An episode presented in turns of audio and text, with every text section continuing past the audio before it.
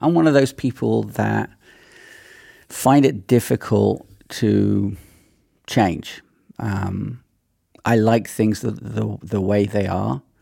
I understand that changing actually enables you to um, learn new things and progress in a different direction. I mean, I've changed direction many times, and as you've probably seen, my website has changed, my services have changed. So that change I understand. But there are many people that actually do really hate change in technology um, because they're so used to the way that thing works, their app works, their phone works, the system works, that they get annoyed with change. They, uh, even though the change will help them, it actually um, annoys them more the fact that they have to learn something new. I think we all kind of have that.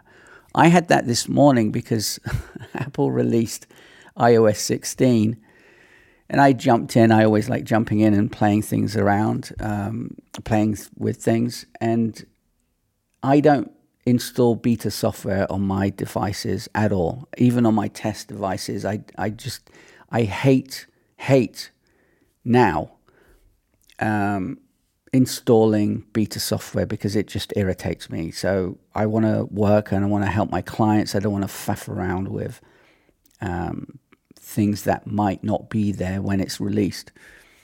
I, I just can't be bothered with it anymore. So I installed iOS 16 today and I got so irritated with something and I effectively jumped the gun. Uh, I wrote a tweet and I just deleted it because it was so stupid. Um, because I didn't really think about going in and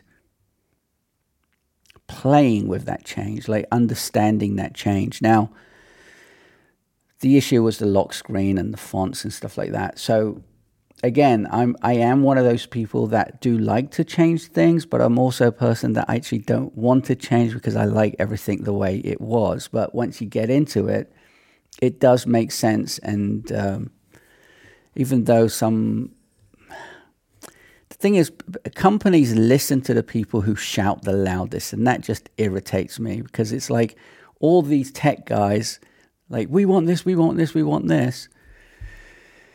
And it's generally not really the right idea. I personally think now Apple being the simple thing and it just works, um, I think that's out of the window now because they've just made things way more complicated than things need to be. But things change and we have to adapt to that change. So I get it.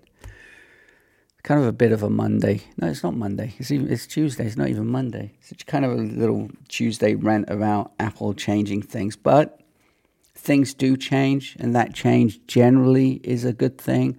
But there are probably minor things in that change that you and I probably won't like, but we have to adapt to it.